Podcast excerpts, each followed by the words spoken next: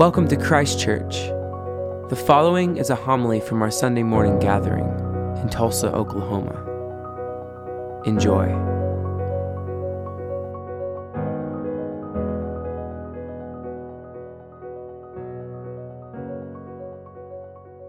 The Holy Gospel of our Lord and Savior Jesus Christ, according to Matthew. Jesus said, You are the salt of the earth. But if salt has lost its taste, how can its salty, saltiness be restored? It is no longer good for anything, but is thrown out and trampled underfoot. You are the light of the world. A city built on a hill cannot be hid. No one, after lighting a lamp, puts it under a bushel basket, but, the, but on the lampstand, and it gives light to all in the house. In the same way, let your light shine before others, so that they may see your good works and give glory to your Father in heaven. Do not think that I have come to abolish the law or the prophets. I have come not to abolish, but to fulfill.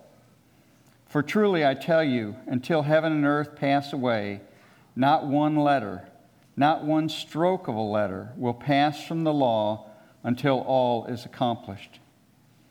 Therefore, whoever breaks one of the least of these commandments and teaches others to do the same will be called least in the kingdom of heaven. But whoever does them and teaches them will be called great in the kingdom of heaven. For I tell you, unless your righteousness exceeds that of the scribes and Pharisees, you will never enter the kingdom of heaven. The Gospel of the Lord. May the words of my mouth and the meditations of all our hearts be acceptable in thy sight, O Lord, our strength and our Redeemer. Amen. Please be seated. The gospel passage we heard just a few moments ago from uh, Deacon Bill is a continuation of Jesus' teaching on the Sermon the Ma- on the Mount.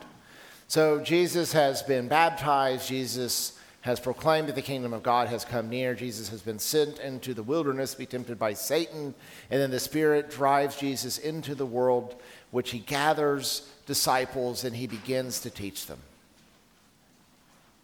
He tells them that the kingdom that they are a part of, the inaugural kingdom that, that he is proclaiming, is different than the kingdom of the world in which they are used to.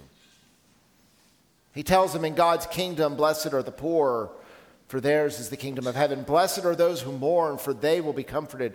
Blessed are the meek, they will inherit the earth. Blessed are those who hunger and thirst for righteousness, for they will be filled. Blessed are the pure in heart, they will see God. Blessed are the peacemakers, they will be children of God. Blessed are those who are persecuted, for theirs is the kingdom of God. Blessed are you when people revile and persecute you and utter all kinds of evil on my account. In the world of Jesus' time, those who were comfortable, those who were not mourning, those who were assured of themselves, those who were strong, they were the ones who knew that God was on their side. It's the people who were broken and whose lives were falling apart. They must have done something to have deserved it. And Jesus tells them, not so in the kingdom of God. In God's kingdom, even the broken are remembered and are blessed. In these texts, Jesus is describing the ethics of the kingdom that he is proclaiming, and he is telling his disciples that you are to proclaim this kingdom too. Those of us who are hearing these words, we too need to hear the gospel. That those who are broken and forgotten are not forgotten by God. He says if you want to know what the world is like when God is in charge, it's like when God blesses the poor in the spirit. It is like when God blesses the meek. It is like when God blesses the merciful. It is like when God blesses those who have been persecuted. These aren't just simply things for us to strive to or to strive for. This is how things are. Stanley Hauerwas says that if Jesus is not the Son of God, then these are just simply things for us to try to get on our own accord. But because Jesus is proclaiming a kingdom that he embodies because he is God's Son, this is the reality. Now, I know I'm not like you all. I have a hard time doing those things. I know y'all got it all together, and it's not a challenge for you, but I, but I struggle with this. And this is one of the beauties of community is that God calls us together in community because there are times and there are things that I cannot do. I am not always poor in spirit. I am not always mourning. I am not always meeking, meek. I am not always hungering and thirsting for righteousness. But when the demands are too great, we become dependent upon one another and on God. In a few moments, we are baptizing Anthony into the body of Christ because Anthony is taking on part of this as his ministry. When we can't, Anthony can't. When Anthony can't, we can. And ultimately, we can be assured, as Fred Craddock says, that God alone is the one who is pure and true and loving. And so, when all of us can't, at least we know that God can. When we fail to live to the ethical demands of the Sermon on the Mount, we are reminded that the sum is greater than the parts, or as our prayer in the prayer book says, regard not our sins, but the faith of your church. Matthew has this deep emphasis upon discipleship, and he wants us to understand and to get how important this discipleship is. And he's, he goes so far as to give us the fine print. He tells us that being a disciple of Jesus is like being a sheep who is sent among wolves. Being a disciple of Jesus is like one who is persecuted and reviled. But Jesus says, Blessed are you. Persecution is not an excuse for us to shirk from our calling.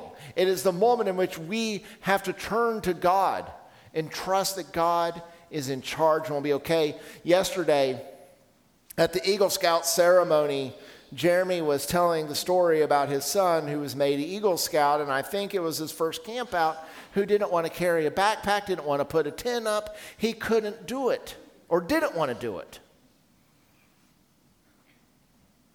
And so it's things that takes time to develop. It doesn't happen overnight. Discipleship is something that we have to work on.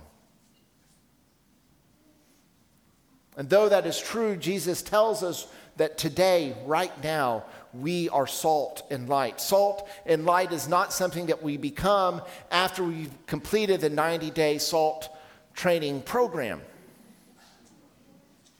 Light, you don't just become light because you have now gone through the three month intensive study about the Jebusites and the Hittites in the Old Testament. And now that I can tell you everything you want to know about the Hittites, I am finally light to the world.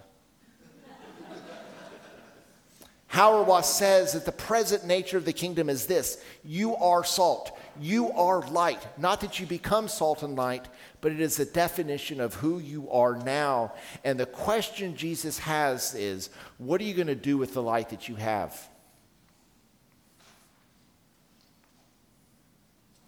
A lot of times it seems like the tendency is to sit there and put a bushel or a basket over the light. Right? The light's ineffective. Amy Oden says that it's not in this text that people turn, that snuff out the light, it's that they cover the light so it becomes useless. My dog often wakes me up about 2:30 in the morning to go outside and I go and I turn off the alarm and we have this bright, bright, bright screen in our bedroom. And the two minutes that it takes for the alarm to fully arm that I can then go and turn off the light sometimes is just too long at 2:30 in the morning. And it is far easier to take a piece of paper or a book and just cover the screen so I can go back into bed. How often are we like that in our own discipleship? It's just easy to cover it than to actually be the disciple. And here's the thing is I am not saying that to shame you, but in those moments is when we need God ever more. There's some really good news in the gospel today. It says that that that um, you know those who are least in the kingdom are still in the kingdom. Right? It doesn't matter if you're a bad disciple, you're still in the kingdom. I wonder if sometimes, in order to stop from having to take the bushel off of our light, we go and we try to keep Jesus at bay so that his revolutionary teaching and the proclamation of the power of his resurrection and the coming of the Holy Spirit stays away from us so we don't have to quite be a disciple fully yet. We don't want Jesus meddling with our ideas or our fixed notions of how the world works. So we just keep them at bay. That's not what the gospel tells us. The gospel says that we are to be enlivened by the Holy Spirit, that we are to be sent into the world, that we are to proclaim the otherness of this kingdom that we are baptized into. Kingdom that we are getting ready to baptize Anthony as a part of. When we fail to do the work of the disciple, have no shame. It's just an invitation to start again. Each day, each moment, each minute, each second is an invitation to take the bushel off of our light so that people will see it and give glory to God our Father. Amen.